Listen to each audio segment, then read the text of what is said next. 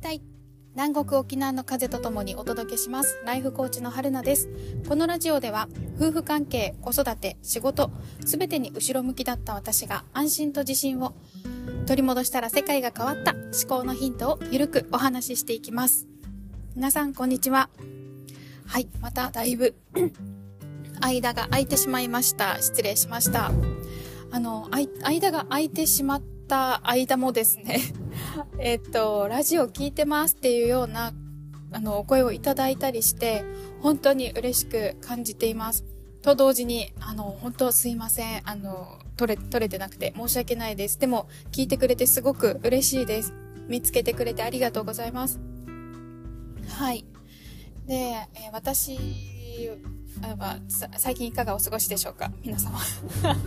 久しぶりすぎて何を喋ってたかなっていう気持ちになってしまいましたが。はい。あの、昨日ですね、夫と久しぶりに2人で飲みに出まして、めちゃくちゃ楽しかったですね。やっぱ、あの、こんな時間があると、一旦その、日頃の気持ちのね、整理がつくというか、リセットされますね。一回、よし、頑張ろうねっていう会話ができるので。うん。とはいえ、8割、9割、私が喋ってたと思うんですけど、向こうはね、あんま優しいんですよね。うんうんって聞いてくれるので。はい。もう、あの、もしかしたらスッキリしたのは私だけかもしれないけど、そう、聞く努力はしてるんですけど、もうね、喋りたいことが止まらないんですよね。そうそう、まあそんな楽しい時間を過ごしまして。はい、だいぶ良かったです。居酒屋のメニューが美味しい。本当にもう幸せっていう感じ。特にね、焼き鳥 焼き鳥がもう美味しいんですよね。あと何が美味しかった？だし巻き卵とかも美味しいし。いや美味しかったななんか鶏の炭火焼きみたいなのも美味しかったしな島らっきょうのね、天ぷらとかもあるんですよ、沖縄には。それも超美味しくて。はあ、幸せでした。でもね、あの、みんなよくそれ言う、これ言うことだけど、あの、お酒に弱くなりますよね。この、えっ、ー、と、妊娠、出産、育児をする中で、なかなかお酒をね、がっつり飲む時間っていうのがだいぶ独身の時と比べたら減るので、そう、弱くなったなって会話みんなしますが、本当にそうで。で、昨日もね、翌日のことを考えて2杯ぐらいしか飲めず、と同時に若い時なんであんなに記憶なくすぐらい飲むんだろうなっていうのがちょっともう思い出せなくなっちゃいましたね 記憶なくすのもったいないですよねなんかそんな楽しい時間を過ごしたのに何にも覚えてないってね、まあ、よくあったんですけどあれ何だったんだろうってよく思いますがまあそんなそれはそれで楽しい20代を過ごしてきたなと、はい、感じております。年、年の話が。はい。まあまあ今もめちゃくちゃ楽しいですよ。はい。はい。ということで、今日のテーマはですね、今日はな、テーマはちょっと、思い、考えてなかったな。だけど、うん、最近、インスタグラムで夫婦関係についてよく発信しているんですけど、ちょっとそのことについて話したいと思います。はい。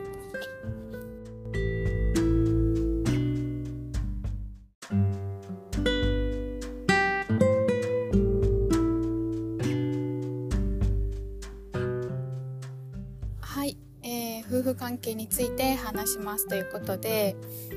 そう、あの、さっきお伝えした通り、よくインスタグラムで最近夫婦関係について、えー、発信をしたりしています。近々、えっ、と、夫婦関係、私がですね、あの、えー、かつて夫婦関係がすごくあの悪かった時期があって子供がまだね1歳とか3歳とかすごいちっちゃい時なんですけどなかなかその仕事と,、えーと育児との両立で結構いっぱいいっぱいででそういういっぱいいっぱいな精神状態で夫とコミュニケーション取っていてでそれであのなんでこうしてくれないのとかなんでこんなことすんのとかあのそうなんで分かってくれないの？みたいなところでよく夫婦喧嘩をして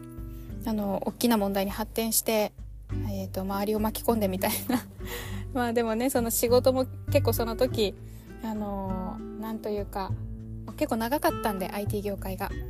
もうそろそろあの違う業界に転職したいなと思いつつもあの長い長く勤めてたので今更私が何私に何ができるんだろうっていうのも分からず勇気も出ずその時子育てで仕事もセーブしてたので、自信もなく そう。でもね、夫との仲が悪くなってたので、ここで今仕事を変えると、本当に結構ボロボロになるかもしれないとか思うと、なかなか行動できず、まあそんな時があったんですよ。で、そういう時に、あの、コーチングを受けまして、え、夫婦関係が良くなって、え、お仕事も、えー、はい、あの、整理がついたっていう経験があったので、うん、その経験がね、あの誰か必要な方に届いたらいいなと思って最近夫婦関係についての投稿をしておりますが、えっと、今私夫婦関係のコーチみたいな感じになりつつありますが、決して、決してというか、そういうわけではなく、コーチングって、夫婦においても、うんと、仕事においても、子育てにおいても、すべてにおいて、コーチングってめちゃくちゃ役に立つツールなんですよ。で、何が、何がそんなにいいかっていうと、あの、自分の取扱説明書ができるんですよね。私の取扱説明書、取説ができます。で、あの、多分なんですけど、子供の時から自分がやりたいことにまっすぐ取り組めていたとか、取り組むことが許されてたとか、推奨されて、周りから、親からね、あの、いいよいいよって言われてたとか、もうそういうのに慣れてる人自分がやりたいと決めたものにまっすぐ進んでこれたような方はもうセルフコーチングがでできてるセルフコーチングができている方だと私は思うんですよ。大人になっても。その自分を信じていて自分の信じた道を信じてるというか。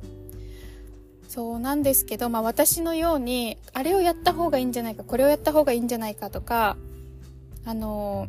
周りの人が喜ぶからこうした方がいいんじゃないだろうかとか自分っていうよりもあのこうしなくちゃいけないってことを結構優先してきた私のような方がもしいらしたら、うん、結構きついですよねそれって。本当に周りに勧められたというか周りに流され流されたまでいかないかもしれないけど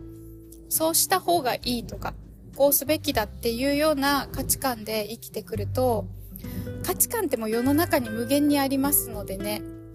本当にいろんな方向から、ああした方がいい、こうした方がこうするべきじゃない、なんか、いろいろ言われすぎて、もうね、引っ張られすぎてちょっとどこに進んでいいのかわかんない状態で今も生きている。めっちゃきついですよね。もうどうしたらいいんだろうって。でも、もうそれで生きてきてるから、自分がどうしたらいい、どうしたいのかがわかんないですよね。もうじゃあ自分で決めればいいじゃんって言われると、え、自分で決める？みたいな。いいの？みたいな感じ。そんなこと言われてもちょっとわかんないんだけど、自分が何したいかなんて考えてない、考えたことないし、えー、それで失敗するかもしれないし、失敗したらみんなに、ほらねって言われるかもしれないし、っていう、なんか、ね、そういうのが、だからこうした方がいいって言ったじゃんって言われるかもしれないっていう、自分に自信がないんですよね。選ぶ自分の選択肢に。私そうだったので、めちゃくちゃ、あの、そういう方の気持ちわかるんですけど、で、それの、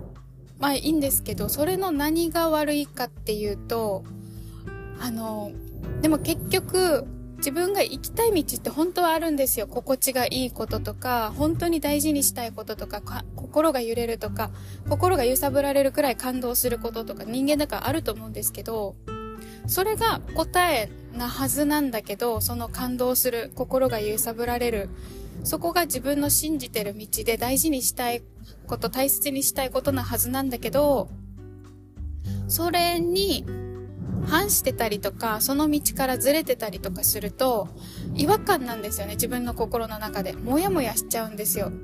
なんか気持ち悪いなっていう、なんか心がムズムズするなとか、落ち、気持ちが落ち着かないとか、一致してないから自分の価値観に。で、そのモヤモヤ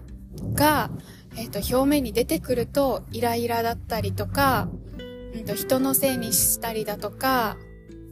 あの人のせいで私はこうなんじゃないかみたいな感じで出てきちゃったりするんですよね。でも分かってないんですよ。自分の価値観が分かってないから価値観に沿ってないからこうなっちゃってるみたいなことが自分ではちょっと分かってなくて、で、それが表面化すると人間関係で、あの、おかしなことになっちゃったりとか、うん、あの、元気が出なかったりとか、精神的にちょっとね、きつくなって、辛くなってきたりとか。で、例えばこれが夫婦関係とかだと、あの自分の価値観になんとなく沿ってる時は、夫がやる行動とか、あの、特に気にならないんですよ。見逃せるんですよね。あの、夫が何かをしなくても何かをしちゃっても、あの、まあ、みたいな、まあ、いっか、たいな感じになるんですけど、ムズムズしてる時に、あの、相手が何かしら、あの、や、やってたら、やってたりした時に、なんで？みたいなことを思って、あの、なんでこんなことすんの？とか、なんでこうしないの？とか、なんでそういうこと言うの？とか、いちいちね、あの、気に触っちゃったりとかして。で、向こうはもう大混乱ですよね。はぁ？みたいな。え、なんで急に？とか。なんで怒ってんの？みたいなね。そう。だから気分、気分次第で怒っちゃったりとかすると、向こうはもう本当に混乱したりとかね。あの、逆、逆ギレしたりとか。向こうも逆にその価値観に沿ってないことをしている時に、こっちも価値観に沿ってないことをしている時に、もうもう最悪ですよね、お互いに。だから、あの、そういう時にコーチングの何が生きるかというと、あの、私の価値観はこうなんだって、私が大事にしたいこと、人生を通して、あの、大切にしたいこととか、あの、私の理想にしている家族ってこういう家族なんだよねとかな、なんでこういう家族が理想なのかというと、お互いにこういう気持ちを持っていてとか、そういう自分の価値観とか大切にしたいことを相手に先に伝えていると、相手は、あ、なるほど、この子はこういうことを大事にしているんだ。だから、こうすると怒るんだとか、あの、これは、あの、特に何にも思わないんだとか、なんかそういう取扱い説明書を渡しておくっていうのって、え、わかるでしょとかじゃないんですよ。わかんないんですよ、相手には。言わなくてもわかるでしょとか言われてもわかんないんですよね。これはちゃんと渡しておくっていうのは事前に、ちゃんと渡しておく、ちゃんと伝えておくっていうのは、あの、自分の、自分の役目だと思います、私は。私はこういうこと大事にしてるよ。だからこういうことされるとすごく嫌だよとか。でもこういうことされると本当に嬉しいよとか、そういうのを伝えておくのって自分自身のあの役目というか、あの仕事義務なんじゃないかなと私は思っていて、じゃないと相手がかわいそうと思っちゃいます。はい。っていう意味でもコーチングってすごく生きるなと思いますし、今夫婦関係で言いましたけど、それは絶対仕事でもそうで、自分がどこに向かいたいとか、あの、こういう人生を生きたい。自分の強みはこうだからここを伸ばしたい。それやって、なんか弱みのところをやってても結構時間の無駄になっちゃって、これは他の人にお願いしたいとか、なんかそういう自分の取説が分かってると、例えば職場でも上司との面談とか、あの、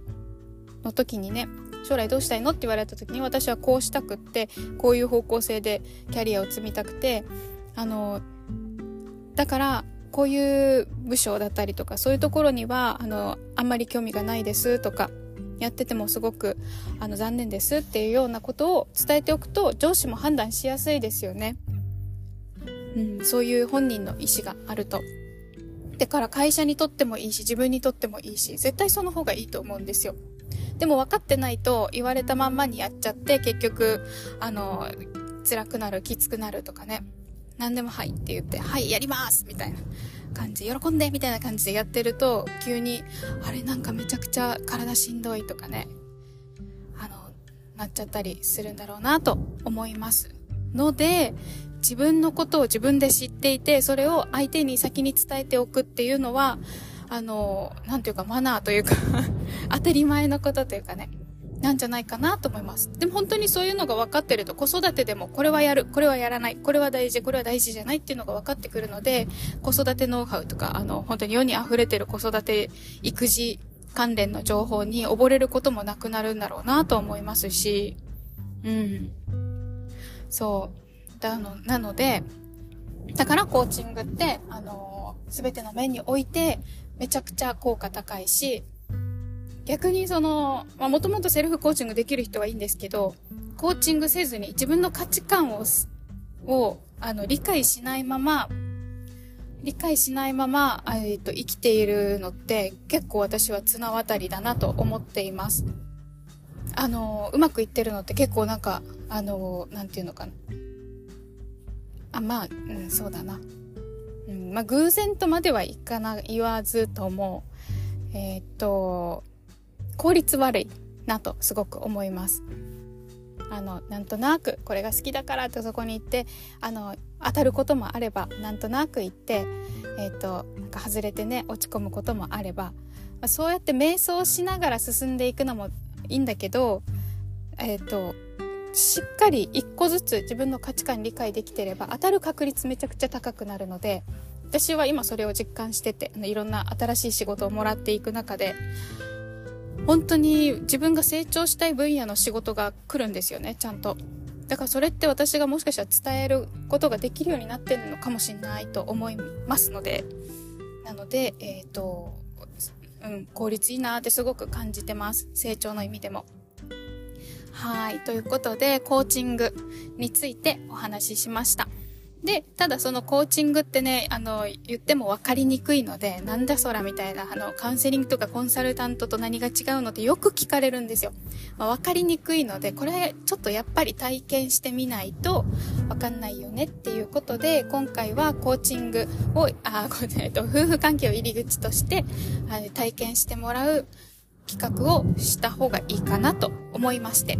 はい。私のその過去のね、失敗とか成功体験も含めて、何か、えー、楽しいミニ、ミニ企画をしようかなと思っています。もし、あの、ご興味がある方は、私の LINE、公式 LINE に登録して、